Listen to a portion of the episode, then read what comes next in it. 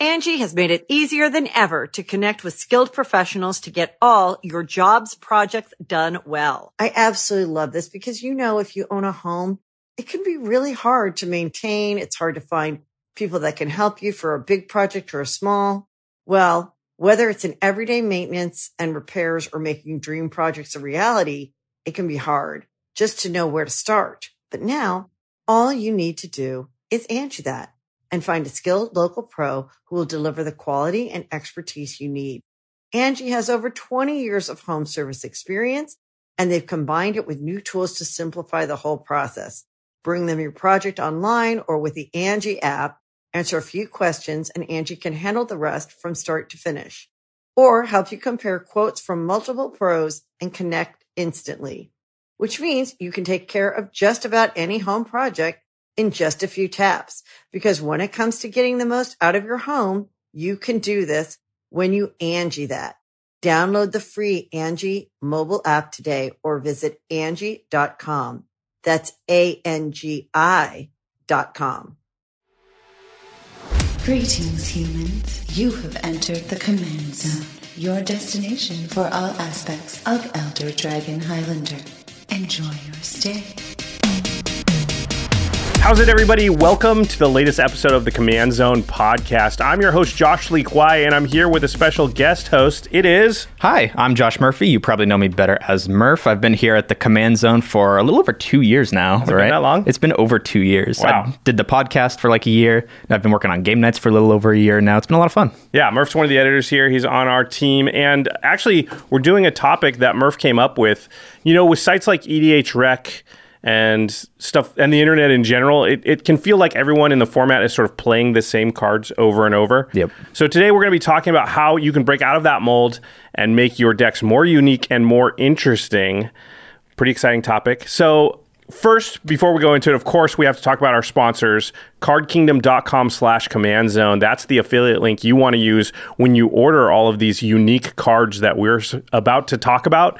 Uh, you know, you maybe you're going to take out some of the staples in your deck and you need to get a hold of these really cool cards that no one's heard of. Cardkingdom.com slash command zone is the place to get it. Plus, we've got Double Masters, Zendikar Risings on the horizon. Oh, yeah. Yeah, if you haven't picked up your Ikoria C20, M21 stuff, there's been so much product lately. If you're like me, I don't know if you're like this, uh, Murph, but I'm pretty far behind. Oh, I yeah. haven't kept up with all the Jumpstart. I forgot to even mention it. Oh, yeah, Jumpstart. I haven't even touched Jumpstart. yeah. So if you need to get any of that stuff, products, singles, anything at all, cardkingdom.com slash command zone, they're the best place to get it. They're going to get it to you the fastest. It's going to be in the best condition. Uh, and once you get those cards, you want to keep them all in pristine condition. You want them to look as good as possible. You want to use Ultra Pro products to protect your game pieces. You know, something we got to mention is there is a new product from Ultra Pro that's really sweet. Their Eclipse sleeves are something we've talked about on the show for years and years now oh, as like the best sleeves on the market. Well, Ultra Pro, you know, one of the complaints we've heard from certain people over the years is that the Eclipse sleeves have an awesome shuffle feel. They last forever. They're they keep your cards really protected. But some people don't like the fact that the translucent side of the Eclipse sleeves are a little bit milky. They they don't They're like a matte finish. yeah, they're like a matte finish. So when you put like a foil card in there, it can feel like it dulls it a little bit. Yeah, sometimes you don't even know that it's a foil. Yeah, so some people don't like that. I know like DJ and Jimmy, they really like foils and they've never complained about that specifically, but I could see that and like I don't worry about that stuff. I don't know about you, but I don't. Um, but what happened that's very exciting is Ultra Pro just created a new gloss version of their Eclipse sleeves and those have the super see-through translucent side so that your foils and even your regular cards really pop and you know the blacks look really black and they look really sharp so um, if you weren't using eclipse sleeves before because of that well now you can get the gloss versions of those sleeves and uh, you don't have to worry about it Yeah, I'm definitely going to give those a try because I don't even like foils that much, but I really like the glossy finish. Uh, so I can see the card, make the card really pop, make it shine, see all the colors to it, so just be able to appreciate my cards to the fullest. In fact, we just shot the Zendikar Rising episode of Game Knights, and we we got those new uh, sleeves from Ultra Pro, and we could notice it on camera right away. Yeah, they look To really the- good. Yeah, to the point where we were like, oh, we have to switch all the decks over to the gloss because we can't have like two of the decks with the old matte finish and two with the gloss because the cards are actually noticeably you can see them better. So Such a big improvement. yeah, so that's pretty exciting. Uh, Ultra Pro, of course, huge huge sponsor of the show, so supporting them supports us. And the final way to support all of our content is directly if you go to patreon.com slash command zone. You know, at the time you're watching this, Extra Turns has just released a couple of days ago. Oh, yeah. And uh, one of the perks that patrons get, all patrons, doesn't matter what uh, level you're at. If you're a patron and you give e- even as little as one dollar a month, uh, if you contribute that to our content, then you get access to extra turns earlier than gen- the general public. You also get access to Game Knights earlier than the general public. So we do a special feed that you have access to so you can watch it before everybody else. Also, that feed is ad free. So you don't have to worry about the other sponsorship call outs that we have on those shows. So patreon.com slash command zone is the, the place to go if you want to, you know, brag to your friends that you know what happened. Don't spoil it for them. Just brag to them that you know what happened before I they've gotta watch it before you Yes, did. exactly. Um, and also another perk is we shout out one lucky patron every single episode, and this episode is dedicated to Levi, Levi Hamer. Hamer. Levi, you rock. Oh, you stole my line, you waited too What long. the heck? You waited too long. He's on one episode. He's already taken over. yes. All right. How's it? Uh, and one final thing that's really exciting that we got to talk about before we move into yeah. the main topic is that we have just launched a Kickstarter for our brand new Game Knights playmats. Take a look at these. Yeah, if you're watching it on video right now, we're holding it up. It is called Epic Play. That's the title of the piece. And really exciting, we got a huge name in the magic and fantasy art world. We got Jesper Ejsing to do the artwork for this piece. And Jesper, you probably just saw him uh, on the most recent episode of Extra Turns. Oh, yeah. He's a huge commander player, but also he's done really iconic art in Magic. He did Bitterblossom, Tooth and Nail, Reliquary Tower, a, a ton of others. And so we're super happy to get somebody so talented to work on the playmat for us. And what we talked to Jesper about that we really wanted to capture with this piece was the feeling that you have when you're crushing your opponents, when you've made an epic play in a game of Commander and you're like, I'm going to win. That was awesome. And so you can see there's a, a warrior woman riding a dragon and she's just got her hands raised and she's just like, Yes, I did that. Which is exactly how you feel when you make an epic play. Yeah, uh, it's a beautiful piece. Uh, if you want to get your hands on it, you got to do it right now. Do it soon because the Kickstarter is limited time only. So as soon as that campaign is over and the Kickstarter ends, that's it. We won't be taking orders. We won't be selling this playmat ever again. It's a one-time thing. We see how many people order. We produce that many. We send them out, and that's it. We never make it again. So don't miss out. Head on over to that Kickstarter. The links are going to be in the show notes. Just go down there don't wait because we hear every year from people, you know, a couple months after the Kickstarter ends, like, hey, I f- forgot and I, I didn't get it. Can I still order it? And we make a promise. We're, we're going to make this one time. If you're a fan of our content now and you're watching our stuff, we want this to be special. We also don't want to hold a bunch of inventory in like a closet over here at our offices. so get it now. Go into the show notes, click the link, place your order. Don't miss out. All right. Now let's get into the main topic how to make your decks more unique. Uh, you know, Murph, you're kind of our resident MTG hipster I'll take that as a compliment. as far as like you do have very unique decks. Uh, a lot of your commanders are commanders that you know you pull out of the table and it's not Muldrotha, it's Yeah. not it's not Atraxa, it's not Meren, it's not the stuff that we see all the time. And that's not to be disparaging for people who play those decks. It you just have uh, a lot of I'd say almost every time you pull out a deck, it's a commander that is something that like you just almost never see or very rarely see. yeah. So it's it's pretty um, fitting that you're here and this was your topic idea. Why do you think people prize uniqueness? Why do you think you know there's there's a certain subset of players that this is important to them? They want their decks to be unique. Well, I think that first of all, variety is the spice of life. Just mixing it up, not playing the same decks, not uh, going against the same decks over and over as well, is just something that I value a lot, and I know a lot of other people do as well.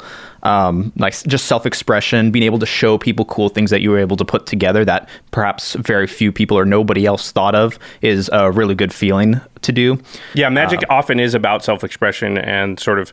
I think Magic players also just like to feel clever and smart, right? Specifically, commander players, right? Yeah. yeah. I mean, I think all Magic players, but yeah, Commander players maybe more than others, they like to do something that they thought of that nobody else thought of and that makes you feel smart. Like Magic draws smart people. It's a hard game to play. It's hard. yeah. Um, you also talked about this uh, this idea of feeling accomplished when you know you manage to to win or do well with cards that p- other people don't play. Yeah, you feel like you've overcome hurdles because if you win with a card that most other people like to win with, say Craterhoof Behemoth, at least for me. Oh yeah, Cyclonic Rift. I get yelled at a lot for it. So. Oh yeah, I know. Not that there's anything wrong with that, but for me, I just have a certain feeling of like, yes, I was able to overcome um, a lot of I don't know.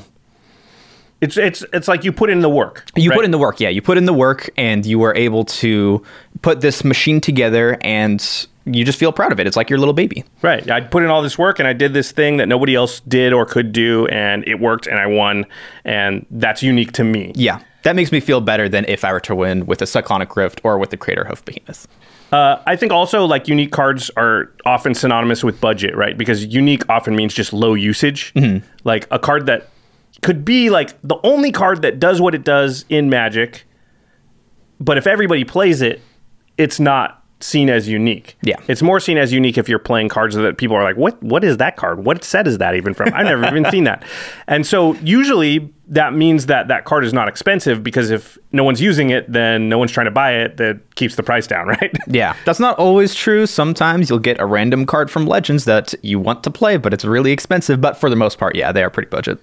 So let's flip this around and, and talk about why people net deck. So um, why people run, I guess, what we would call not as unique cards. What do you think people net deck? Uh, well, net decks are they're established decks. So when you're putting together a deck, a lot of people will go on EDH Rec, they'll go online and try to piece together a deck with pieces that they already know exist for that deck, right? So they'll look at the EDH Rec list and be like, oh, I got to include that, got to include that, got to include that, got to include that. And Sol that- Ring, Counterspell, Exactly. Cyclonic Rift, Rhystic Study. So what ends up happening is you have a lot of staples in your deck. Um, and yeah, you just end up playing with all these cards that basically everybody else is going to be playing as well. But I think people do that for a lot of reasons. One of the reasons is staple cards are staples for a reason. They're powerful. They're right. They're good. Cyclonic Rift's a really good card, as it Yeah. turns out. And a lot of unique cards, or what we would say quote unquote unique, are often seen as less powerful. Yeah. Now, I don't think it means that they're always less powerful, but contextually, they ha- they need other things maybe to be going on to sort of bring them to the power level of the staple cards. Whereas the staple cards often are cards that are just in a vacuum powerful by themselves. Counterspell, Yeah. Rhystic Study, Cyclonic Rift, Sol Ring, Smothering Tithe, whatever the list is those cards don't need anything else going on. Sometimes they can be made better. Like if you Wheel of Fortune with Smothering Tithe, yeah, that's awesome. But you don't have feeling. yeah, but you don't have to do that. To, for Smothering Tithe is just good by itself, right? Yeah. Um, so I think that's one reason people net deck. I also think it's not always about power. You know, just because you have a cool deck doesn't mean that you want to reinvent or a cool deck idea doesn't mean that you want to like reinvent card draw Yeah. and mana ramp you know, I do this a lot where it's like, hey, we're building a deck for Game Knights or extra turns, or I'm building one for myself, and it's like I have a cool idea for, you know, what I consider to be the the important parts of the deck. And for ramp and card draw, it's just like, listen, I'm just gonna put Rhystic Study and rampant growths and stuff in to fill those roles because, yeah, maybe I could spend six, seven, eight, 10, 12 hours really scouring the 20,000 cards in the history of Magic to find unique things that'll fill those roles. But there's a really good chance at the end of that that they're only marginally better with the synergies and might, might just even be better, and yeah. might be worse. And it's like, ah, I just want to get to the exciting parts, Yeah. the, the other parts of the deck that are exciting to me, the particular synergies. And it's like ramp and card draw. I don't need to reinvent that for every deck. So I think you know that's a reason people net deck. Also, like everybody has different amounts of time available for Magic, and like I think there's a lot of people out there who you know they just don't have 27 hours to brew their deck, right? Like they have three or four hours, or they, they want to get to playing, and and that's that's what they want to do. Or so going on E EDH Rec and finding the list and and you know taking it. 80% of it and then just filling in a few cards that you own or whatever is mm-hmm. you know everybody gets different things out of magic i mean i sort of equate this to like that shirt you're wearing Yeah. you like it obviously because you're wearing it I'm wearing it. but you didn't stitch that shirt No. you didn't knit it Thank goodness. Stitching shirts is hard. yeah so but that doesn't make that shirt any less cool to you Yeah. right and it, it- i'm just wearing a black shirt Which is also pretty cool. I like black shirts. I didn't stitch it or knit it, but a lot of people wear black shirts. This shirt is not unique in any way, but that doesn't mean that like you're cooler than I am because you have a shirt that you picked out that you didn't stitch either. Yeah. But then let's imagine a person who knit together their own shirt. Like they're gonna, are they walking around being like all these fools in shirts that they didn't knit? My shirt's awesome. I th- the point I'm saying here is it's going to be important throughout this conversation to understand that we're not saying unique means better, right? Yeah. There's nothing inherently wrong with net decking and using staple cards, and there's nothing inherently superior in being unique. Don't judge other people for liking a different flavor of ice cream than you like, basically. Yep. Because Commanders. you don't walk around saying like, "I knitted my shirt and you didn't," right? Which is kind of the equivalent, I would say, in life. Or, uh, it- you know, the dinner you had last night. Did you cook it? no. Jeez, what a loser! Yeah, I know. I didn't cook my dinner either, by the way, because I'm not a very good. So cook. we're both losers, Yeah, I guess? yeah. No, so so again, we're not looking down on anyone, and I don't think anybody should look down on anybody else. You know, I was at a GP a couple years ago, and during one of the games.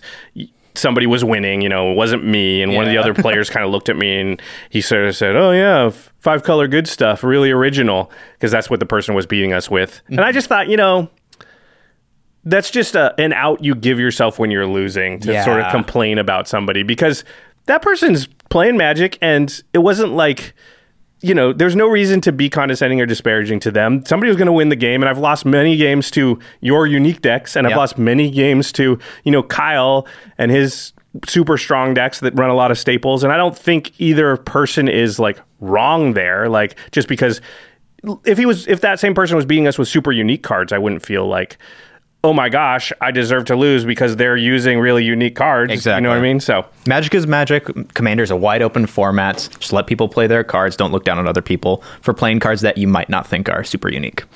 all right but being unique can be fun It can. It can feel really cool. So, how to make your current decks more unique? That's the first category we're going to talk about. What's the first step you go to when you're looking at decks you already own, already put together, but you're like, you know what? I want to make my my decks or one of my particular decks. I want to make it feel unique. How do you start? So you need to take a look at that deck's strategy, right? You need to figure out what does it want to do, how am I getting there, what am, what is my end game for this deck. So let's take a look at a little bit of synergy cards. So let's say you're playing like a token or aristocrats deck, and you need some ramp pieces for it. Uh, most people would just dra- jam the rampant growth, the cultivates, and stuff in there. Not Like I was take- just talking about. yeah, not even take a second look at it. But what if you included a card like Growth Spasm? Uh, let me read it. It's a three mana sorcery, so same mana as Cultivate. Two and a green. Search your library for a basic land card, put it onto the battlefield tapped, then shuffle your library. Put a 0 1 colorless Eldrazi spawn creature token onto the battlefield. It has sacrifice this creature to add a colorless mana to your mana pool. So it's either rampant growth for one extra mana and you get an Eldrazi spawn, so you kind of get that mana gap back, or mm-hmm. it's cultivate where you don't draw the additional land into your hand, but you get instead the Eldrazi spawn token. Correct. So in a vacuum, Growth Spasm is a worse card than Cultivate, wouldn't you say?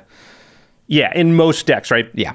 But in a deck that cares about having a, a body on the battlefield, mm-hmm. all of a sudden it can become better than Cultivate because that extra token can maybe be doubled by a doubling season, or it can be sacrificed to, you know, an effect that draws you a card. That and yes, Cultivate draws you a card, but it's only land. Or like you've got Grave Pact effect or whatever. So now it kills one of everybody's creatures. So all of a sudden it can be better than Cultivate in certain decks. if you're running Grave pact stuff, if you're running Skullclamp type stuff Oh, already yeah. in your deck, then having uh, Growth Spasm in that deck as well is just going to make the deck feel a little bit more cohesive, and it feels like it'll just play off of it each other. Uh, the pieces will play off of each other a little bit better. And Growth Spasm is a card that we would consider unique because definitely we don't see it that often, right? Most people are going to put Cultivate or Kodama's Reach into their deck in that slot. And this is a way to just have a slightly different card. You know, would you replace one of those Cultivates or Kodama's Reaches with a Growth Spasm? Uh, probably. I, I see a lot of people run both Cultivate and Kodama's Reach, Yeah. and it's basically the same card. And I don't know about you, but it's the exact same card. It's the exact same card. but I don't know about you, but I don't like running a bunch of duplicates of a certain type of card when it's the exact same mana cost, does the exact same thing in Commander. It just feels like not super true to the format of Singleton, at least for me. Nope, I have Nope. not. I do not have that feeling. I run Rampant Growth, Farseek, Nature's Lore, all three of them. Hey, at least those If are I- slightly different. They're all the same though. They put they give you one mana head for two mana. I run Cultivate and Kodama's Reach. You know, like yeah. The only reason I don't You don't run, feel bad about like it at all. Skyshroud Claim, Explosive Vegetation, and what's the other? There's like two or three others. Yeah. is because that's four mana, and I usually don't. You know, at four mana, I don't want to devote that much to that slot. Yeah. all right. Um, but that's an interesting thing is to find sort of overlap Yeah. or synergy with your deck, and that's a way to sort of choose different cards over other cards. I like that. Uh, I also put down here try stuff out. You know, I think there's like your decks are can always be changing and always evolving. In any Yeah. single game of Commander, unless you're like in a Commander tournament or something, which for us rarely happens. You know, I think for most people, you're playing low stakes most of the time, right? You're just sitting down with your friends and you're playing. Yeah. There's it doesn't cost you anything for just like a few games to just switch out a couple of your staple cards for these other cards because there's all mm. these cards when you're building your deck that you're considering Yeah. And you end up cutting like 20 or 30 at the end like this is how i do it anyway right? Yeah, you put your list together and then you're like, okay, I'm going to get the list together. You buy the cards and then you get all the cards in and then you're like, shoot, I'm over like 10 or 20 cards. Yeah. what do I do? But what sucks, I think, is that at the end, the 10 or 20, 20 cards that you end up cutting are the fringe cards that are interesting. Yeah.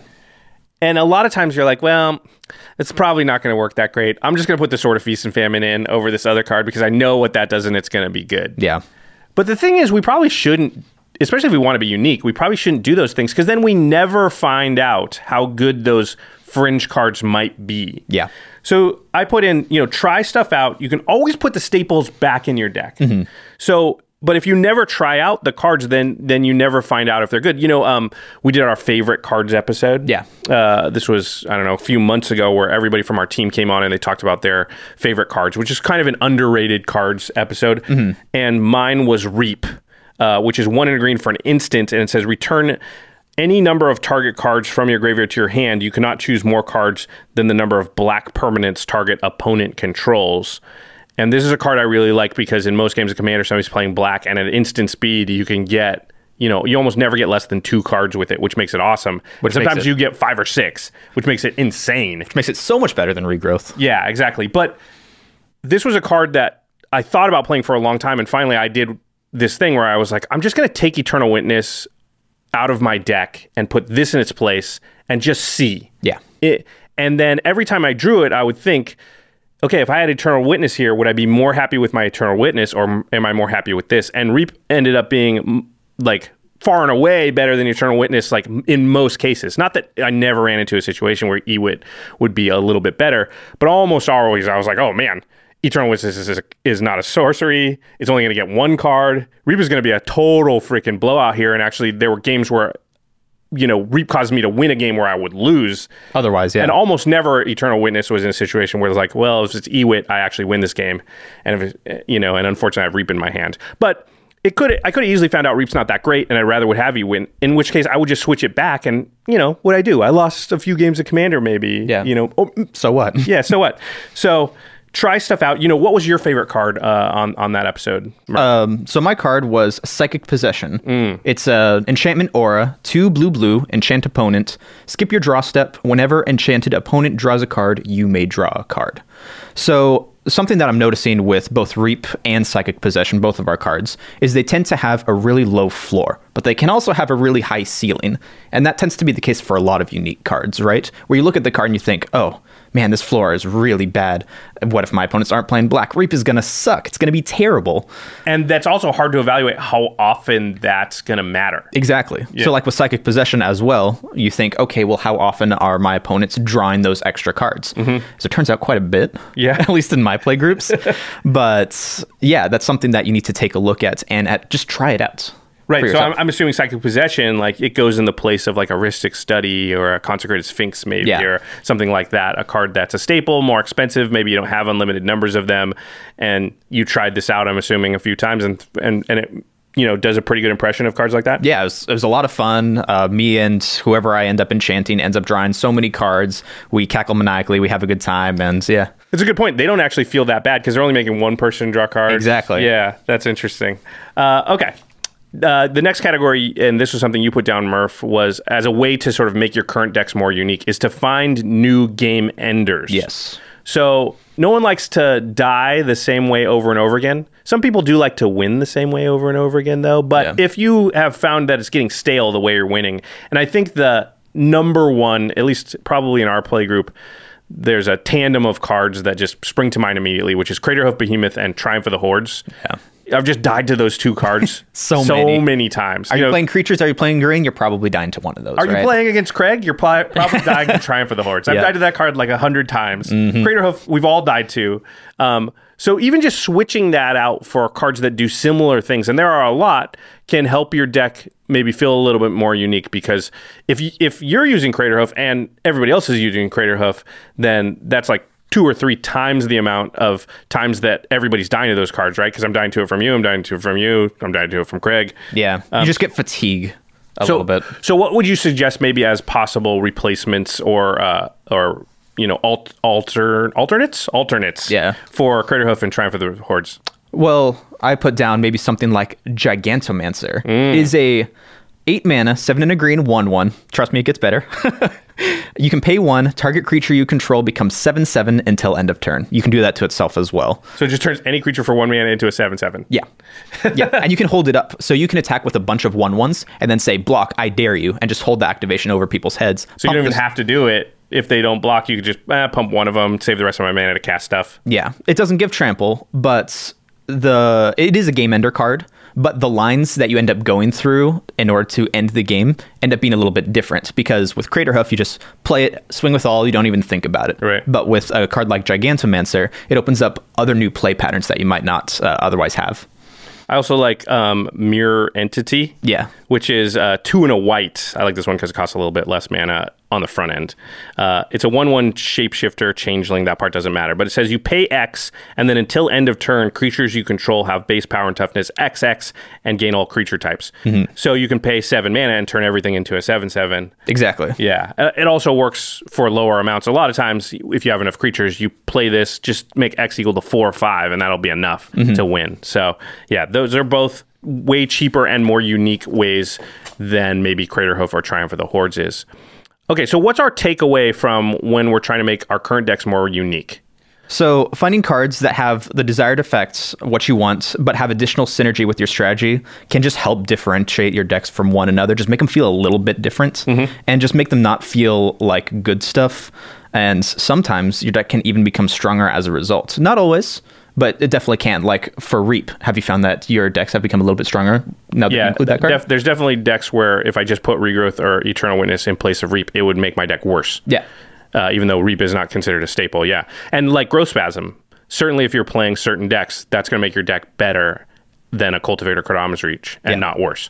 Um, so should I change all of the cards in my deck to to make it unique? Like, do I have to like totally overhaul the whole thing? No, absolutely not. Uh, just swap out like 10 ish cards, and that can just make a huge difference on how your deck plays. Um, like, I know whenever the Commander Precons come out, we always recommend changing 10 cards or something like that. And I'm sure some of our viewers have tried that and felt, oh man, this deck plays really differently now that these 10 cards have been swapped out. Yeah, that's a really good point. A 10 card switch we know from yeah, from the precons that's a good example. That is totally different. Like it changes the power level of the deck and changes the dy- dynamic and, and how it feels by a lot. Yeah. Uh, and that's only 10 cards. So 10 or 15 cards maybe all you need to switch out to really give your deck a more unique feel. You you don't have to like not every single card you have to play has to be a card where everybody's like what's that? Yeah. Yeah. So that's uh, that's good advice. Okay.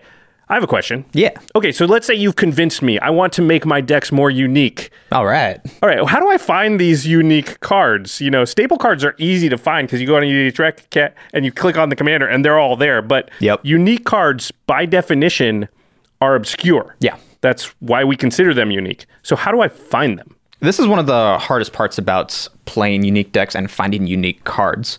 Um, you can consume content, a bunch of Commander content out there now, more than there's ever been in the history of Commander. Yes, for sure. And everybody has their own pet cards that they like, their own little hidden gems. We have them. Basically, every Commander player does. We've does. done full episodes that are just like underrated cards or hidden gems or yeah, our personal favorite cards. yeah, I like Mitch from the Commander's Quarters has plenty of episodes like that. Yep. as well.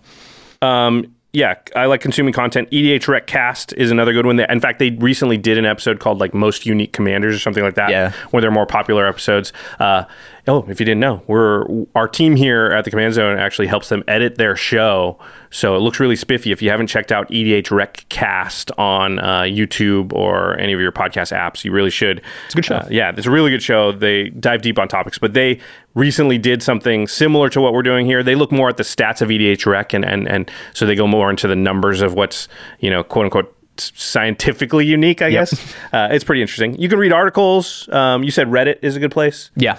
I never go to Reddit, but I'll take your word for it. Reddit's a little bit dangerous, uh, but yeah, you can definitely go to the Magic the Gathering Reddit and just say, "Hey, I'm looking for some unique cards for this specific deck. What do you guys recommend?" Yeah, and it's using sort of like uh, groupthink or the brain trust of like everybody on there to help you come up with stuff, and people are happy to help. Yeah. Um, our Discord is a good place to do that Oh, yeah. if you're a, a Patreon member of the Command Zone. Uh, also, watching gameplay videos, um, you know, not necessarily just ours. A lot of like MTG Muddstah Mm-hmm. has great gameplay videos, and you know, you can notice a card that gets played in one of those games that you've never seen before or interacts in a really interesting way.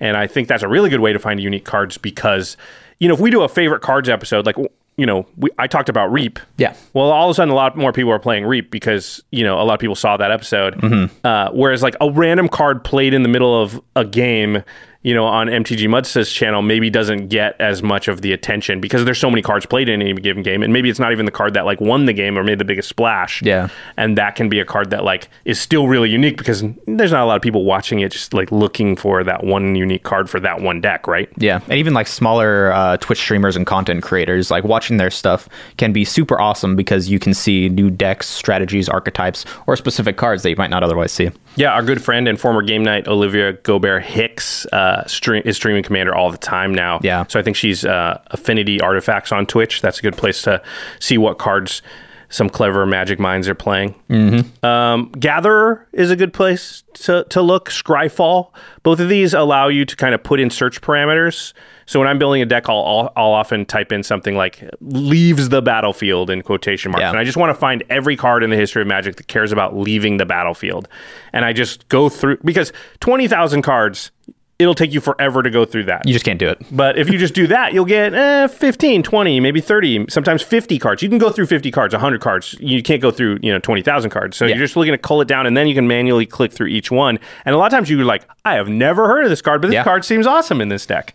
So just st- spending the time on Gatherer and Scryfall can be a good way to find stuff. They're both really robust search engines, so use the tools; they're there for you.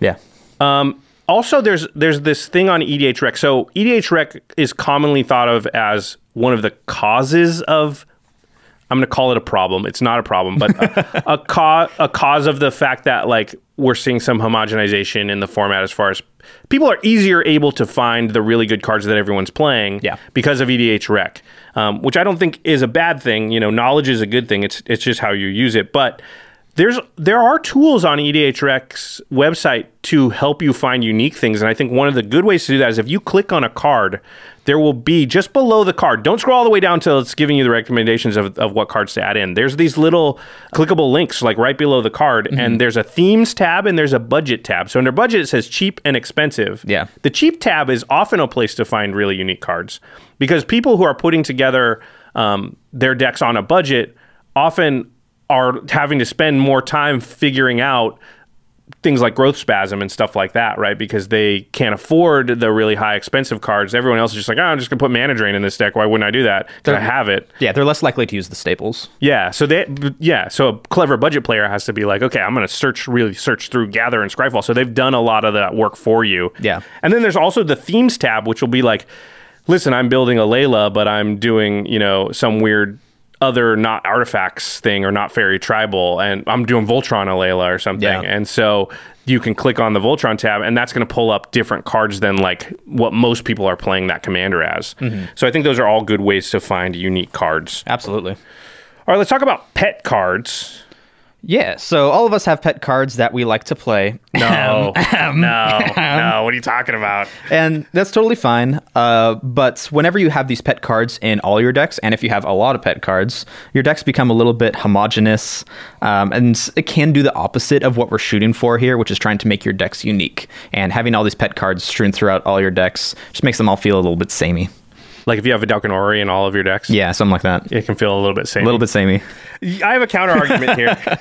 So I, I'd like to argue that like there's different kinds of uniqueness. So uniqueness can mean like a snowflake, like there's only one of it in the whole world. So that your deck that you have, you have a Dakkon Blackblade deck, and there's like like that's a very unique deck, and it's not like your other decks. Correct. Uh, whereas I'm putting Vedalken Orrery in almost all of my decks, but there's also uniqueness as an individual. Oh. So there's this idea that like on brand cards for, you know, Vedalken Orrery is a very me card, and That's an understatement. yeah. and so having a card that is very me and having a few cards that are very me across a lot of my decks makes all my decks feel very me. Oh. It doesn't matter what deck I'm playing against people. If I play Vedalken Orrery, they go, of course you play that. That's interesting. That makes it unique to me. Oh. So that actually gives it a uniqueness on the individual side. You know, it's like Craig. Like Mm-hmm. if he he needs to play some amount of infect in his decks to sort of keep.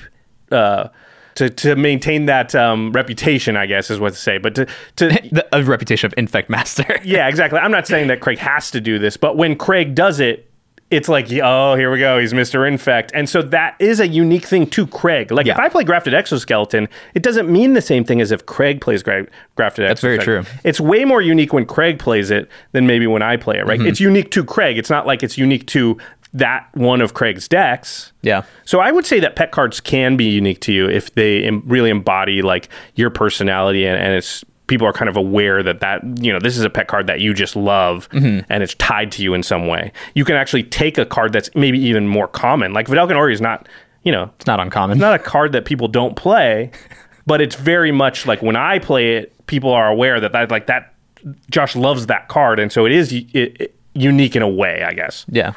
Okay. Yeah, it's interesting. I hadn't really thought about it like that. Well, so so basically, pay, play pet cards however you want to in that case, because it can be unique or it can be not. Just play whatever you want. It's magic. All right. Um, after the break, we're going to take a quick break and hear a message from our sponsors, but we're going to come back and then we're going to talk about uh, the two sort of main ways to build a unique deck more from scratch. Uh, but first, let's hear from our sponsors.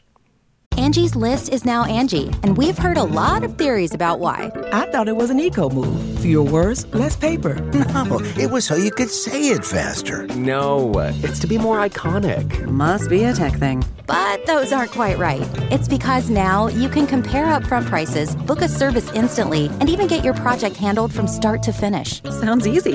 It is, and it makes us so much more than just a list. Get started at Angie.com. That's A N G I, or download the app today. Angie has made it easier than ever to connect with skilled professionals to get all your jobs projects done well. I absolutely love this because, you know, if you own a home, it can be really hard to maintain. It's hard to find people that can help you for a big project or a small. Well, whether it's in everyday maintenance and repairs or making dream projects a reality, it can be hard just to know where to start. But now all you need to do is Angie that and find a skilled local pro who will deliver the quality and expertise you need. Angie has over 20 years of home service experience and they've combined it with new tools to simplify the whole process. Bring them your project online or with the Angie app, answer a few questions and Angie can handle the rest from start to finish or help you compare quotes from multiple pros and connect instantly, which means you can take care of just about any home project in just a few taps. Because when it comes to getting the most out of your home, you can do this when you Angie that. Download the free Angie mobile app today or visit Angie.com. That's A-N-G-I dot com. The Angie's list you know and trust is now Angie, and we're so much more than just a list. We still connect you with top local pros and show you ratings and reviews, but now we also let you compare upfront prices on hundreds of projects and book a service instantly. We can even handle the rest of your project from start to finish. So remember, Angie's list is now Angie, and we're here to get your job done right. Get started at Angie.com. That's A N G I, or download the app today. You can host the best backyard barbecue. When you find a professional on Angie to make your backyard the best around. Connect with skilled professionals to get all your home projects done well. Inside to outside, repairs to renovations. Get started on the Angie app or visit Angie.com today. You can do this when you Angie that. This episode is brought to you by Visit Williamsburg. In Williamsburg, Virginia, there's never too much of a good thing. Whether you're a foodie, a golfer, a history buff, a shopaholic, an outdoor enthusiast, or a thrill seeker, you'll find what you came for here and more. So ask yourself, what is it you want? Discover Williamsburg and plan your trip at visitwilliamsburg.com. All right, we're back. We're talking about ways to make your deck more unique. You know, there are two main types of unique decks that we're going to talk about here. Um, there are decks you build around a unique commander, and then there are decks you build around a unique strategy. Yep. So let's start with the first one building around a unique commander. This is a deck built around a specific commander, and that commander itself is not common, is low usage, or is unique in some way. Yeah. Okay. So let's talk about sort of what we talked about at the end of the last section, which is how do you find a unique commander? Uh, You know, we get emailed all the time or, or tweeted at. People are like, I really want to build a new deck, but I don't know what commander I should build. Do you guys have any suggestions? And usually this means they're aware that Atraxa exists, right? They're aware that Muldrotha exists. They're just looking for something more unique. Yeah, something a little bit different, something to maybe spice it up. And there's a lot of different uh, ways that you can find these legendary creatures. Uh, again, you can use Gatherer, EDH Rec, like we said before. You can use those specifically to find commanders. There's a random commander button on EDH Rec. You Yeah, just yeah. keep clicking that. uh, next to the search bar in the top right corner when you go to EDH Rec, just to the right of it, there's like these two arrows, I think.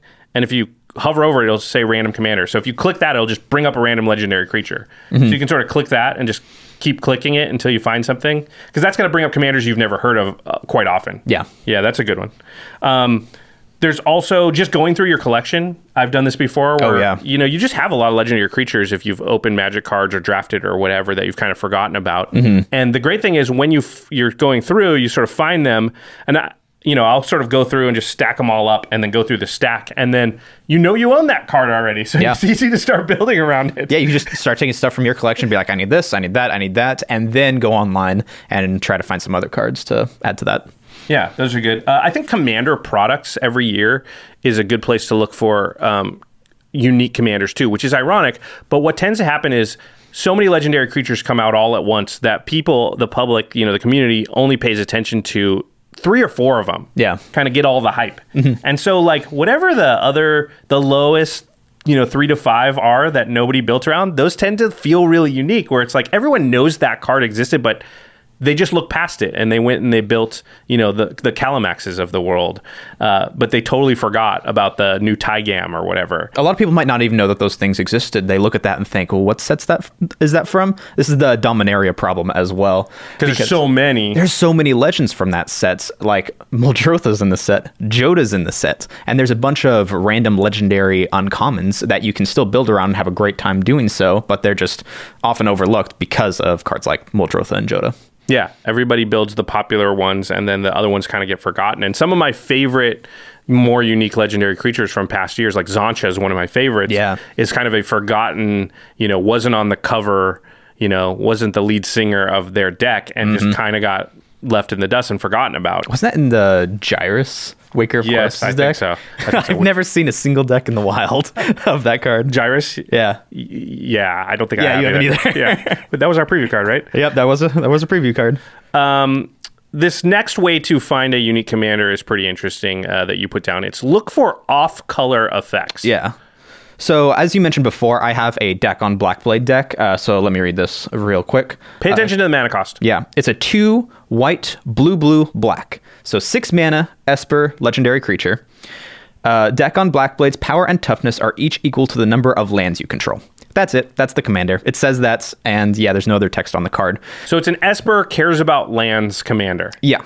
Uh, side note: This is the very first rare I ever remember opening in a pack of Legends. Uh, okay. Oh, you got a Legends version? Yeah. I just have a Chronicles version. Yeah. Well, I mean, I had it, but I don't have it? it? anymore. Yeah, but this I don't know if it's the first rare I ever opened. It's the first rare I ever remember opening. A Dakkon looks really cool. You can look at the art It's right one of the sweetest arts. It looks so awesome.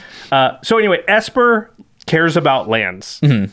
So, what makes this so? I mean, undoubtedly it is unique, but what do you think makes this feel so unique? Well, let me really quickly read another card that's very similar to Dakkon. It's a Molimo Maro Sorcerer, four green, green, green.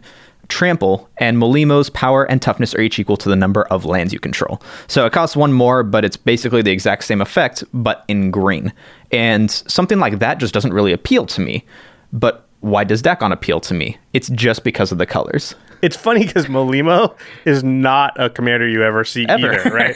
but I agree with you. If I saw it, I don't necessarily th- know that I would think it was unique because the Molimo deck's in green, and it's going to look like your uh, Azusa decks, like your Lord Windgrace decks, Any like your lands matter, Nina big and ramp. Den Yeah. decks. Like I already know that deck. It's burgeoning exploration, all the ramp growths, the cultivates, all, wayward sword tooth, all the same stuff. Maybe a few equipment thrown there. You know, I did a uh, Twitter poll, I don't know, a couple weeks ago, and something, and this is of my Twitter followers or people that can see my posts sometimes on Twitter, um, but still, 40% of people said they had a Lands Matter decks. Forty percent. And I had like a lot. almost 10,000 responses to the poll. So it wasn't like a really small sample size. So it feels like everybody has a Lands Matter deck. Now you answered, I think, in the affirmative because of Dakkon. Because of Dakkon. But I doubt most people, I doubt most people were answering because of Dakkon. They were answering because they have some sort of green, red, or Jund, you know, Gitrog monster, something like that, Lands Matter decks.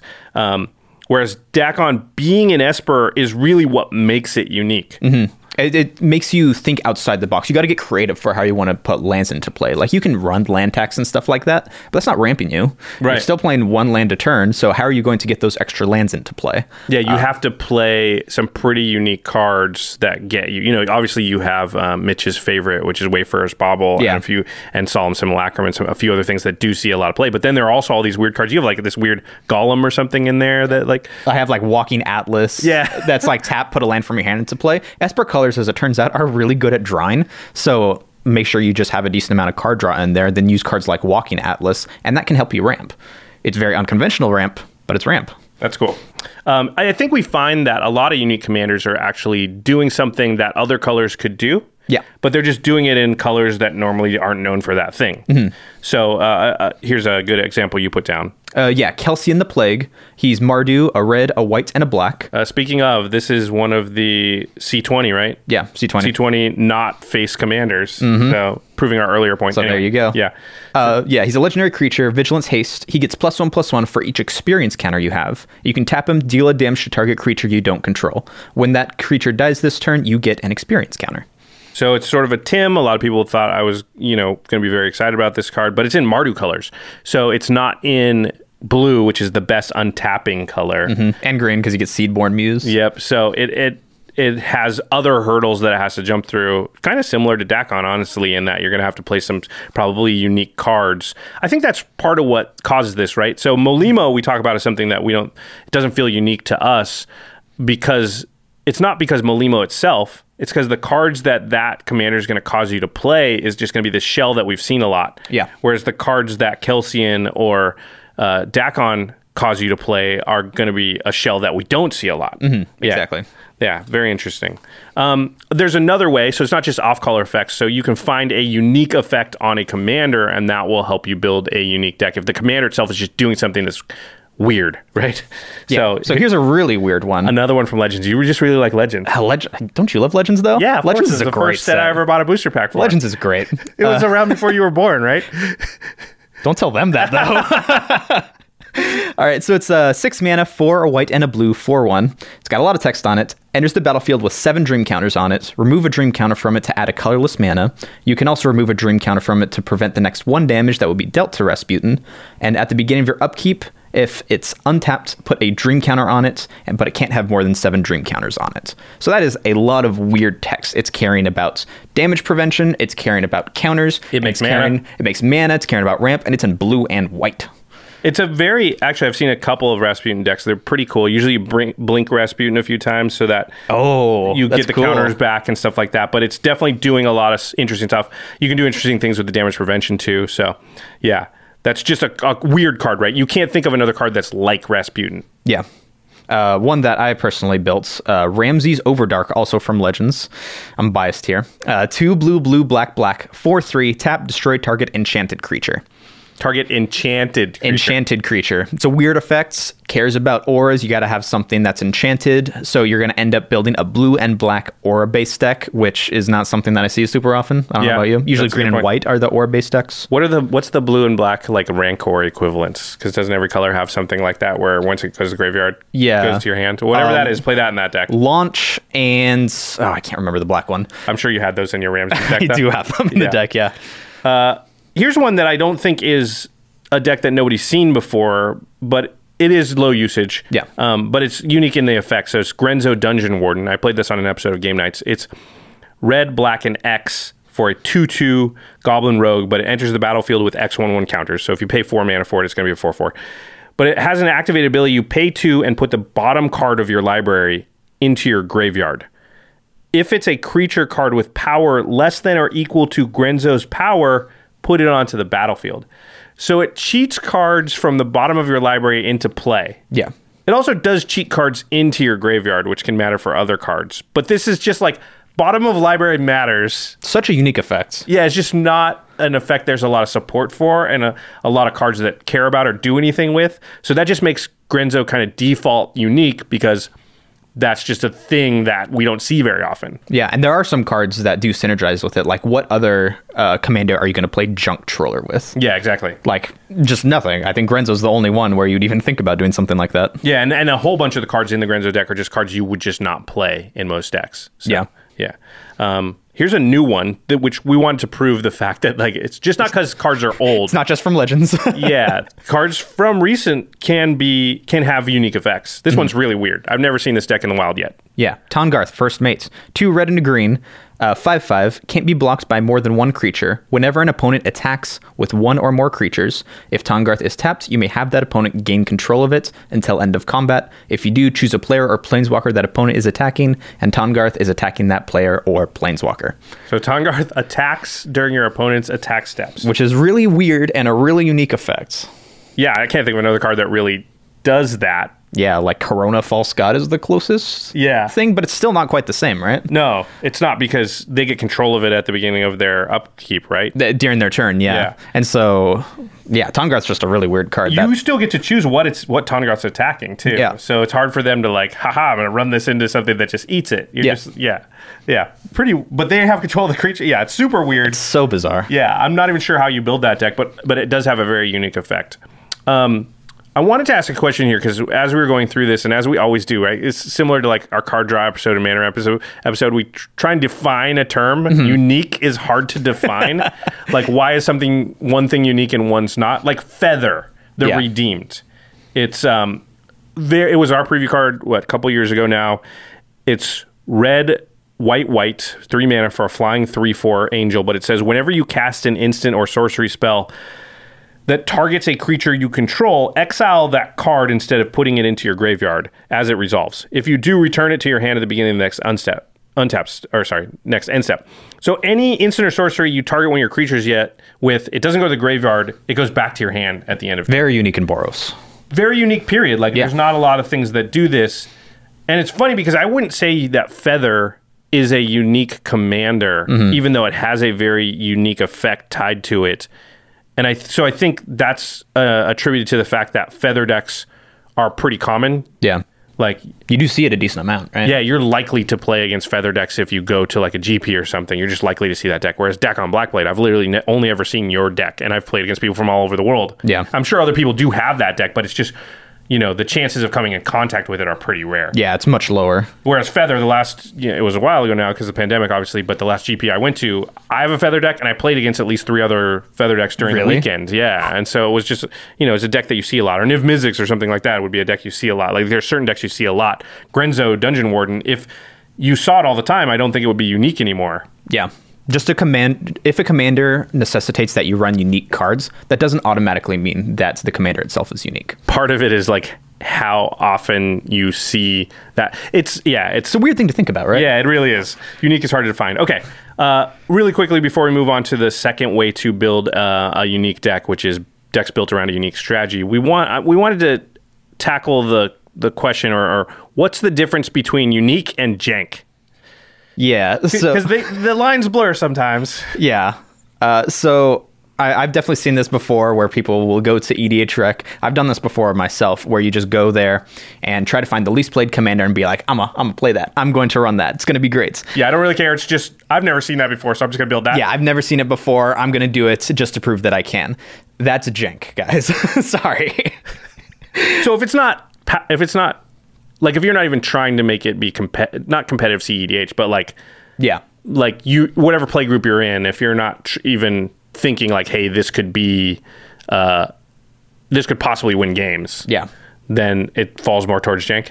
Yeah, a, a lot of those legendary creatures that end up being in the bottom of EDH Rec's uh, built list Are just bad. they're just bad or they have an effect that is duplicated on a newer card or a different type of card but that card just does it better So just two lane just totally makes like every commander obsolete, basically. Tulane because my it just goodness does everything better. Yeah. Um, okay. So uniqueness doesn't imply a lack of power. It just means that the power is coming from cards that people don't see very often. Yeah. Whereas jank kind of does imply a little bit of a lack of power. yeah definitely it definitely does All right. All right. Let's move to the second way uh, to build unique decks, which is building around a unique theme or strategy. So there are many deck ideas that are unsupported by the current crop of legendary creatures, right? Uh, or they're unsupported in certain colors, which is kind of like what we said with off-color effects and commanders. yeah So for these, you're going to probably have to find a commander that's not considered unique necessarily, but you use utilize that commander in a unique way. Or maybe you don't even use the commander at all. I have a few decks like this. Yeah. Uh, it's just kind of giving you the colors you need to, to play the type of deck that, that you're trying to build. like five color Nekusar you use Cromat right Right, exactly. And Cromat is not really ever cast. Every once in a while it happens, but I'm not building the deck around what Cromat does. Cromat's Exactly. just like a five color commander. Everyone's like, why don't you Child of Alara or something cool? Because Cromat. because Cromat's awesome guys. Yeah, exactly. um, and and Murph, you said that you think this is the hardest one to do. This is harder than building around the commander. I think so because the commander, if you build around a commander, it'll say, "Hey, I want to do this type of thing." But if you're building from the strategy up to the commander, you have to come up with the entire strategy of all 99 cards before you come up with a commander. And I think that's just way more difficult to do. All right, so let's talk about decks that are a unique strategy. So I have the Tim deck, Mm-hmm. where like I've actually changed the commanders. It used to be Riku of Two Reflections. Oh, really? Yeah, and now it's uh, Ludevic and Kydele. Yeah. and I could change it to any Temur colored commander, and it wouldn't really matter that much because the commanders don't come into play that often. Yeah. Riku was fine because there are some wizards, and every once in a while that would matter. And then obviously Ludevic kind of does have some synergy with like drawing that extra card sometimes, and Kydele does tap to add mana, so that's why I switched to it. I felt it was a little better, but It at least does something. I, I've considered Maelstrom Wanderer in the deck because giving haste is important for all the Oh, tappers. yeah. So there's a bunch of different options, and I've considered a lot of them because the commander itself doesn't actually matter that much. Yeah. Uh, you have a really interesting deck, which I'm going to call the color change deck or Mm-hmm. sleight of mind dot deck. It's all about. Um, there's cards that change the words on cards. Yeah. So if, if Permanently. yeah, s- uh, sleight of mind was the first one of these, I believe. Yeah. And it's from Alpha. yeah, and do we did we pull that card? No. Okay. Nah. it's like an it's, it's it's an interrupt, I think, but it's an instant that basically says you choose a, a color word, so you know white, blue, black, red, green, on a card, and then you change that to a different color. Yeah, so all instances of that color word are now a different color word. so like if somebody has a sword of feast and famine. I know this sounds really weird. If somebody has a sword of feast and famine attached to their creature, you could say, "Oh, I want that to say protection from green and red now instead of green and black." That's a thing you can do. So you have an entire deck built around that premise, which plays with circle of protections, Yeah. and It's color super- hosing cards. It's super confusing when you have a circle of protection white and you're like, yeah, but it actually says black on it now. yeah.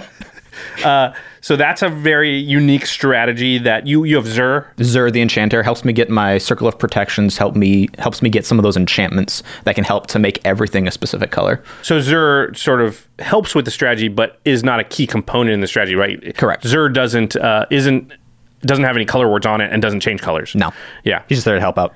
Um, uh, Vinny had that famous Animar morph deck that was played on Game Knights Mm-hmm. that Jimmy played uh, that a lot of people really like. That's kind of a unique strategy. Vinny, you know, I'm not sure how Vinny came about, but it could easily have been like, hey, I want to build a morph deck. Oh, Animar is kind of the, the best fit for that. Yeah. But he's not doing what Animar decks normally do. Mm-hmm. I think off tribe stuff, you see, this is the most common version of this unique thing. Uh, which is like I saw a Mizzix Goblin Tribal deck once at a GP. Mizzix has nothing to do with goblins. I mean, Mizzix is a goblin. He's a It was goblin. like I want Goblin Tribal, but I want blue or something. I guess. Anyway, you can do uh, what you want. I, I played that Morophon Avatar Tribal deck. Yeah, that was on a fun Game Knights. I like that Yeah, deck. you know, it's, in Morophon you mostly see like God Tribal. I think is the most common tribal I've seen, Oh. or or Eldrazi Tribal. But uh, anyway, off off tribe is a, is a thing you see, but each off tribe is unique because there'll be like a goat tribal deck, and I don't even know who you'd build that around. But if you wanted to build a goat tribal deck. You would have to find a commander, and it might be Morophon or something that allows you to do that. Yeah, Morophon's actually pretty good because your deck can still be unique with those weird uh, tribes that you never see. Yeah. You can still have Morophon as a commander, and he'll At least do help out. something. At least do something. Yeah. Um, all right. There's also unique themes to decks. So there's an all miscut card deck that's I've seen at one of the GP Vegases. It's it's What the? It's kind of I was gonna say it's famous I, in certain circles. People know I don't know the name of the person that has it, but it's known. And it's basically every card in the deck is like a miscut card. Like That is bizarre. yeah, exactly. So that's a theme of a deck that you could do. I think this would you would might call this jank because it's not technically good. You're not choosing the cards for the same reasons as like synergy and stuff. Yeah. Um, Bradley Rose, I've talked about his deck a lot on the show. Patreon Brad, Bradley Rose. He's also an associate producer on Game Knights. Uh, he has a guest. He has a, a deck that's a guess my theme deck. So as he's playing it, he wants you to actively try and figure out what theme his deck has that's tying all the cards together. What the? Yeah, so as you're you're like scrutinizing every card, being like, oh, that card has oh, what the artwork or the it could be anything, you know. Or so the- it could be the types of permanents. It could be the spells. It could be the artwork. It could be the artist. Yeah, exactly. It could be mana cost. Yes, but there's some theme to the whole thing, and Oh, you're supposed to guess it. It's a really fun mini game as you're playing, and gives you something to do when it's not your turn too. It's, it's You're just over there looking at the board like, all right, so this card and then this Yeah. card, what do they share? Oh, maybe they have this in common? yeah, That sounds fun. exactly. Yeah. It, it's fun. Um, there's a s- there's a deck in our play group that's an all white bordered cards deck. And the deck's actually fine. It's not like It works. It's not jank. Yeah, I think because there's are a lot of white bordered cards in Magic, so your card pool is still pretty big, and you can still have cards that work together. It's not like the cards are just randomly chosen. They You still like have some synergy. 10 years of magic to Yeah. go off of? Yeah. So, but that's a theme. Then you see stuff like uh, the Lord of the Rings deck, where somebody says like this character is going to stand in for Legolas, and this character is going to be Gimli, and this character is going to be Aragorn, and so everything in their deck is has an analog to you know the Lord of the Rings. This one's Gandalf, and this one's Smaug, and blah blah blah. I've they- seen people do that with the Avengers as well. Yeah, Yeah. yeah, Theme decks like sure. that. Um, and then there are unique win con decks. This is decks that are built to win in a a unique way, and usually around cards that say if you meet this criteria or whatever, win the game. So, Mm-hmm. like Barren Glory, you want to read it? Yeah. So it's Barren Glory, four white whites, enchantments. At the beginning of your upkeep, if you control no permanents other than Barren Glory and have no cards in hand, you win the game. So You're you trying to get rid of all your permanents and cards in hand, and hope that oh man, and hope- have Barren Glory be the only card. It's very flavorful. Yeah. flavorful card. But boy, is that weird. I've never lost to it. I've never. Even I've never it. lost to it either. There's Helix Pinnacle that wants you to save up a certain amount of mana. There's Happily Ever After, which was a recent one. Wants you to meet. I'm not going to read the whole thing. A bunch of criteria. Uh, Yep. Jimmy played as Luck Would Have It, which is a silver bordered card. Yeah, this is an He played it on Game Knights, but it cares about the number of dice that you roll in the game, and then you sort of add them all up as you go. So in the entirety of the game, if you you've rolled a total dice equal to a hundred while this is out, then you'll win. Mm-hmm. Um, those are all feel pretty unique, but I think there are a lot of these alternate win cons that don't feel unique, even though they're an alternate win con. So like Laboratory Maniac, yeah, that's not unique.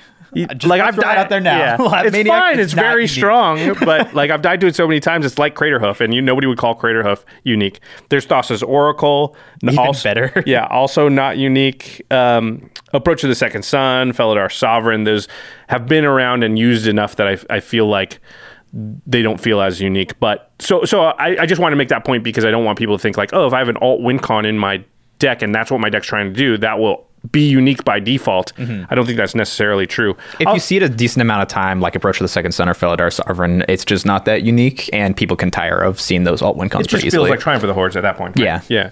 Um, which is fine, and we're not saying that's bad. It just won't meet the unique criteria. I do think Mm-hmm. alt win cons in and of themselves tend to become ununique pretty quickly. yeah. So after you've done that thing two or three times, it's already not going to feel special or unique the third or fourth time you do it. Yeah. Um, so be careful about building decks around that. I think they're going to get a little more stale than you think. Um, but instead of winning in unique ways, Murph, you had a good point here. It might be better to try to make decks that create a unique path to victory. Yeah. So they get to winning uniquely. So again, um, your sleight of mind deck is a good example here. Mm-hmm. because that's going to just kind of control the board, hopefully lock down my opponents from attacking me. And once I'm in control of the game, then I can use uh, like a Command the Dread Horde or something to reanimate all creatures and swing for lethal. And Command the Dread Horde does damage, and my Circle of Protections can prevent damage. So it's a little bit unique, but it's not like you've never seen a Command the Dread Horde win the game, right? Right, not at all. Yeah. yeah. So you have a piece of advice here for people that are building these decks around a unique strategy. Yeah, so like I said before, I think building around a unique strategy is the most difficult way to build a unique deck. Um, and so my advice to people attempting to do that is to stay focused. Uh, find a strategy that requires only one or two pieces to make work. Like for Zur, I have my color hate cards and I have my cards that change the color. Those are the two pieces. And if you don't have one of those pieces, the deck doesn't work super well. It just kind of falls apart and flat on its face. Um, otherwise, yeah, if you don't have that, the deck just kind of devolves into jank. And like Zur's a tutor on a stick. So he To- can help you find the so other he- piece. He, can help me find the other piece, but still, I've definitely run into times before where I'm like, man, I just don't have the pieces I need for the deck to function. yeah, because these decks are complicated with a lot of moving parts. I found that with, you know, all the decks I've built. Even like Tim deck. way. Yeah, Yeah. Tim deck is very, very fragile. Yeah, you need a lot of pieces to make it work. And a lot of times they can just be like, kill that one thing, and you're like, okay, crap. Now I just have a bunch of stuff that just, yeah, I've like two things out that tap and deal one damage, which is just not good enough in Commander. Cause, Exactly. Because I lost the thing that's untapping them. Now if I'm untapping them seven times, it's awesome. But if I'm all, if I'm not untapping them, it's horrible. so for your Tim deck, your two pieces are you have the Tims themselves and then things that support the Tims, right? Right, exactly. But if you don't have one of those pieces, then it can just be doing nothing. Yeah. Yeah. So don't bite off more than you can chew. Stay focused.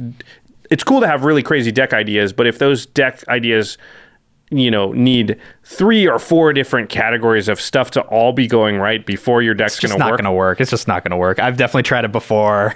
I tried to to make bad. uh when we talked about it on the show, I tried to make a deck I called the Stop Hitting Yourself deck. And it was all about getting something on the board that like wanted to take damage, like Boros Reckoner, those Oh, type yeah. of things, stuffy dolls, and then getting like Blasphemous acts and Pyrohemia Oh. style stuff out. And See, that like, sounds kind of cool, right? yeah, it sounds great. Like, hey, I'm gonna, I want you to deal to deal damage to my to my creatures, and I'm gonna get stuff out of it. But there's just not enough like support for it, and too many moving pieces, and it just ended up. When it worked, it was sweet, but it worked so rarely that a lot of games were just like me basically playing a bunch of really crappy cards that don't do anything. Yeah. Yeah. So be careful about that because that's not fun either. All right. You wanted to theory craft a deck based around a unique strategy just to kind of go through the motions here. You want to you want to kick us off? Yeah. So this idea actually came to me because um, you had mentioned on the podcast once before uh, when you were going through the jumpstart cards that blessed, blessed sanctuary. Uh, let me read that card actually real quick. It's a three white white enchantment. Prevent all non-combat damage that would be dealt to you and creatures you control. Whenever a non-token creature enters the battlefield under your control, create a two-two white unicorn creature token. So you were um, suggesting that maybe the first part of this card, the preventing all non-combat damage that would be dealt to you and creatures you control, would make a cool deck idea. Yeah. And I would tend to agree. Like, uh, we've seen a decent amount of these effects. I don't know if we're at critical mass quite yet, uh, but cards like the Wanderer prevent all non-combat damage that would be dealt to you and other permanents you control. Light of Sanction prevent all damage that would be dealt to creatures you control by sources you control. And Mark of Asylum prevent all non-combat damage that would be dealt to creatures you control. So there's a decent amount of these enchantments that can prevent want- damage to either yourself or your creatures. Yeah, I want to say I have all these cards in a box somewhere because I've already started. You you do? Uh, yeah, yeah, from a from a while ago. I- but I, okay, let's keep going because this is cool because I've I've actually like taken a stab at, at starting to put this together. Okay. this is like a All right. long time ago. I'm they- excited. yeah, okay. So if you have cards like that, so that's one piece of the deck. You have all these cards that can prevent Let's say my creatures can't take non-combat damage, or, can't take damage, or, you can't take non-combat damage. Yeah. Right. And then you have effects like Earthquake that will deal damage to each creature and each player. Well, you just run a bunch of those types of effects, and if you have all the effects that prevent the, the non combat damage, then the Earthquake's going to do nothing to you and just utterly wreck your opponents. Pyrohemia good, is because in also goes away when your creature dies.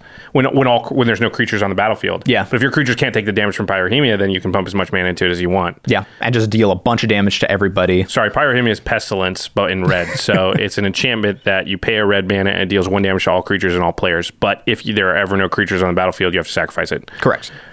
Um, okay, so this is a good base for a plan, right? Yeah. I'm going to protect my stuff, and then I'm going to deal damage to everything. But because I'm protected, it's, I'm only dealing damage to everybody else. Yep, you got two pieces to make it work. You have the prevention, uh, the damage prevention, and you have the actual damage itself. So this is a good um, kind of theory crafting idea for um unique type of deck. Because I don't know about you, but I've personally never seen a deck like this out in the wild. No, uh, like I said, I've tried to build one. The question is whether you have enough. So you know you're two categories. Yeah. Are there enough cards in each category to make it work? Because if there's only, you know, damage prevention, how many of those are there? Yeah. Five. Ugh, that's not very many. Yeah. Uh, deal damage to everything. Okay, there's a lot of that. You could easily. Yeah, we know we have the earthquake effects down. Yeah, you can get 10 or plenty 20 of those. without too much work, but it's the damage prevention thing. And then you're like, okay, well, how good is my deck if I don't get a, you know, if I can't stick a damage prevention card onto the board? And there's some of them are fragile. The Wanderer is pretty fragile, right? Yeah. People can attack it. So, th- yeah, that's just why we're theory crafting. We're not building the whole deck, but those are things to think about. Mm-hmm. Um, yeah, I like this example. It's good. It, it's it's unique. Who would you maybe run as the commander in a deck like that? Um, I, I had thought of uh, two possibilities. Uh, we need Boros colors because red for the damage and white for the damage prevention for sure. Oh, it's Boros. It's already going to be an awesome deck. It's going to be great. so, like Tajic Legion's Edge, it's uh, one red, white. Mm-hmm. Uh, the important text on it says prevent all non combat damage that would be dealt to other creatures you control. So, that automatically has the text on it itself. So, maybe something like that would It's like help a, a lot. yeah, it doesn't protect Tajic, but Yeah. it protects other creatures you control. So at least for a one-off thing, earthquake or whatever. Yeah, you can Earthquake one off. Yeah. So, maybe something like that wouldn't be bad. Or Sevinne, the Chronoclasm. Um, This gives you blue, so I like it already. yeah, this gives you blue, and it has the text on it prevent all damage that would be dealt to Sevinne. And it does other things with graveyards, but who cares? We're not building around that. So, but it might just incidentally matter for a few cards. true. Maybe a couple flashback cards. that is also like building. It's kind of like building Animar Morph deck, which is like you're you're using the text from the card, but maybe a different part, or using the text in a different way. So most most uh, Sevinne decks build around though. whenever you cast an instant or sorcery spell from your graveyard, uh, you copy it. Yeah. Most Sevinne decks build around that. Most kind of ignore the prevent all damage that would be dealt to Sevinne. Yeah. But if you're building around the first part and just the second part's in, it's incidental, that that could be unique, right? Yeah. What if you had, uh, I think the card's Pariah? Yeah. Where if it Anytime would, you take damage, it that's in the stop hitting yourself deck. Anytime you take da- so you enchant a creature, and anytime you take damage, that the damage goes to that creature. you just have great ideas. Because putting that onto Boros Reckoner That's was like so cool. That was like what I wanted to do. Or there's that High Priest of whatever. Anytime it takes damage, Yeah. you destroy a permanent. Mm-hmm. So it's then, like white and black from yeah, one of the Ravnica. So the idea was to like give that thing indestructible and pariah, and then just be like, "Come at me." love all your stuff. It's gonna be great. that happened like once in 20 games, so it wasn't. Yeah. All right, uh, let's go to some closing thoughts here. Well, go ahead, Murph. They're your thoughts. I'll let you close. Sweet. So making your decks unique is challenging. It can take a lot of work, but I, I think it can be very rewarding because even if you don't win, uh, showing up to the table and watching everyone go, "Oh, what's that do? Yeah. what's that do?" Is When they take out their phone and take a picture of the card, like I need to remember that. that's That's ul- when you're like, I won. That's the ultimate mark of like, yes, I did it. When somebody's like, oh, I like that card. Let me take a picture of it with my phone. Because that means they saw it, they think it's cool, they think it's unique, and they want to put that in decks as well. Yep. It's totally worth it. Um, yeah, but like we said before, don't look down on people for just playing, say, a Yarok deck with a bunch of enter the battlefield triggers. Um, even if your deck's way more unique than theirs might be, you're not any better than them. And you guys are both there to play a game, play Magic, have a lot of fun, and yeah, Yeah, I think that's a really important part. It's cool to be unique. You should not look at yourself as superior if you consider yourself more unique than somebody else. exactly. because it's all in the eye of the beholder too uniqueness is like we said is so hard to define like uh when I was like in high school, I'd go to summer camp every year. And at summer camp one year, there was this kid. His name was Caleb, and he was from Australia. Mm-hmm. He had lived in Australia for like I don't know, his whole growing up, and then they moved to the states, and so he had this really cool accent. Yeah, Australian accents are sweet. Yeah. They sound so cool. So at summer camp, he was like super unique because he was literally the only kid there with a sweet Australian accent. But in Australia, that kid wouldn't be unique at all. Everybody talks like that, right? So Yeah. he wouldn't be unique for that. He might be unique for other reasons. Obviously, Caleb, Caleb was a cool cat. But uniqueness is so much in the eye of the beholder that to like is Caleb like looking around me and like all these idiots they don't talk like that. okay, that's a really bad Australian. He's saying crikey, crikey, nobody's talking like I do. Caleb's now All crocodile. right, all the Australian people there are just like, yeah, that's not a knife. But Caleb wasn't looking at everybody else being like, they don't have a cool accent. Or maybe he was. They're all, this American accent's sweet. I don't know. I didn't ask Caleb about that. But don't, like, looking down on other people for what you consider to be uniqueness. Like I said, it's the shirt thing all over again. Yeah. Yeah. Is just, it doesn't make any sense to me. Be unique, feel good about it, feel good for your accomplishment of coming up and finding things that other people haven't found. But it, don't look down or condescend to them because they are playing, you know, Cyclonic Rift in their deck. That card's really, really good. Exactly. Yeah, they could have looked down on you for being like, "Why aren't you playing Cyclonic Rift?" Well, because I think it's boring. Okay, I get it, but like your card evaluation might be off. Yep. All right. Um, to the listeners, what's the most unique deck that you have that you're proud of? What cards do you play uh, in that deck that make it really feel interesting and special to you? We'd love to hear in the comments on Twitter, email, patrons. You can post on the Patreon uh, post, comment there. If you want to get your hands on cards like growth spasm, or if you want to build this cool Sevinne prevent damage, deal damage deck that we just theory crafted, or any other cards we talked about, go to cardkingdom.com slash command zone. Use that affiliate link when you're ordering your magic product, singles, anything at all. You really are supporting this show and all of the content we produce. And then when you get those cards, you want to protect them, put them into a nice satin tower deck box. Uh, Ultra Pro has these new, it's called the Mythic Collection deck boxes, these really fancy, like stitched Oh. boxes. We'll probably put some on screen right here Those that have cool. the, yeah, they have the Planeswalker symbol like stitched into them. They look really classy and fancy. And plus, premium. yeah, they also came out with the new gloss versions of their Eclipse sleeves, which have the truly translucent um uh what is it? Just glossy side of it? What what do you call that side where the where i see the card? Yeah, because it's not the card back; it's the card front, I guess. whatever you know what i'm saying. It, it look it makes you know your cards look like you're looking at them through like really clear glass. You can just see everything. They're great for foils. I know that's been a thing people have been asking for. So ultra pro really does sponsor all our stuff and supporting them does support our stuff as well. All right let's move on to the end step where we talk about something cool outside the world of magic. I have something. Oh, cool. What do you got for so us? there's a new podcast I've been listening to. It's called Wild Wild Tech. Okay. It's kind of a podcast about the the wild ways and, and interesting and unique ways that technology is shaping our culture. The first episode, did you ever play World of Warcraft? I did Murph? not. Have you I played any MMOs? You're not an MMO guy? Not an MMO guy. Sorry. Okay, well, Jimmy, if he were here, he would he would He would be like, yes. he would relate to this because he was a big World of War- Warcraft player.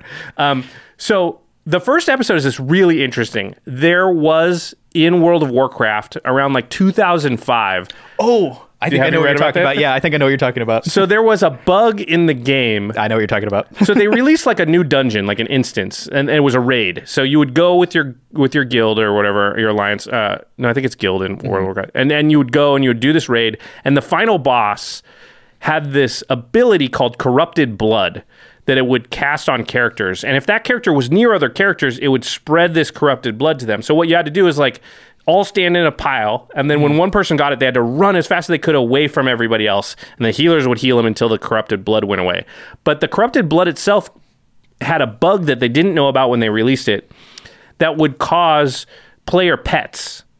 So like the warlock demon that it raised or the hunter would have like its pet. If the pet got corrupted blooded, I think I think this is how it worked. It would keep the status. and you unsummoned it.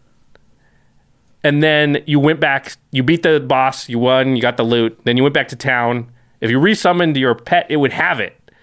And then so what happened is the the corrupted blood was only supposed to stay in the instance in the raid, but it got it started to spread out into the quote unquote real world. So you go to Stormwind or one of the big towns, and then summon your pet, and boom, everyone start getting it. And because you're not in a raid and you're not even on the same like you're not on TeamSpeak or anything with everybody. You can't even tell them. So th- all the newbies just start getting it, and then the NPCs get it. Yep. And the NPCs are built to be really hard to kill, so they could actually just self heal through it. Mm-hmm. So they would just stand there and have it. So anybody that came near them would just get it. So the cities, so th- so it was a virtual pandemic. Yeah. That happened organically because it was a mistake in the game. In a video game. Yeah, and the funny thing was at the time, it, uh, epidemiologists. There was a few that were like playing World of Warcraft because epidemiologists are nerds too, and they like studied the pandemic in the game, and like because it was showing real human reaction to a pandemic. and- Yeah. and like they've been now been using that study to like inform some things about like COVID and things. That's insane. yeah, right. World of Warcraft actually has some relevance to the pandemic that we're in today. Well, and, and What as you listen heck? to the episode, like it's it's amazing. They'll start talking about well, so when the pande- pandemic happened in World of Warcraft, this is what people, this is how certain people reacted and what happened, and there's parallels to like most of that stuff in the real. It's crazy. People real, do the same thing. That's because real world people are playing the video game. Are reacting. They're real there were people. first responders. There were people that were like literally just took time out of their day to like run to the towns, and they're like, I'm a high level healer, and like I'm gonna try and heal people and help them get out of the infected area, you know. But then they would get the virus, just like our first responders do in real life. Yeah. like. Yeah, super nuts. That's crazy. Um, super interesting. So, Wild Wild Tech, you can find it on Apple, on Spotify, or wherever you listen to podcasts. Wherever you listen to our podcast, you can probably find it there. Yep. Wild Wild Tech. Highly recommend. Very, very interesting. That sounds pretty cool. Yeah, Go check it out. Very cool. All right.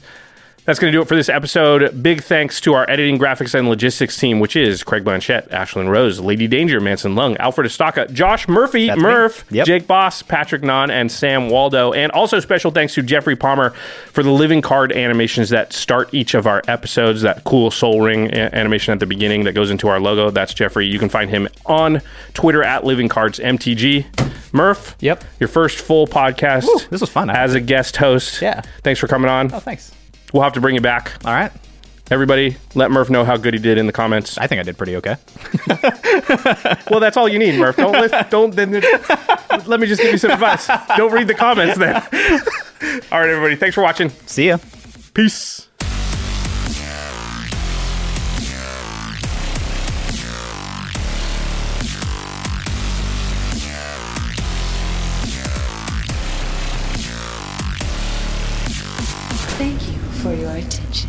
For further inquiries, send an email to commandcast at rocketjump.com or ask us on Twitter at JF Wong and at Josh Lee Kwai. See you later, alligator. Greetings, humans. The Angie's list you know and trust is now Angie, and we're so much more than just a list. We still connect you with top local pros and show you ratings and reviews, but now we also let you compare upfront prices on hundreds of projects and book a service instantly. We can even handle the rest of your project from start to finish. So remember, Angie's list is now Angie, and we're here to get your job done right. Get started at Angie.com. That's A N G I, or download the app today. You can host the best backyard barbecue. When you find a professional on Angie to make your backyard the best around. Connect with skilled professionals to get all your home projects done well. Inside to outside, repairs to renovations. Get started on the Angie app or visit Angie.com today. You can do this when you Angie that.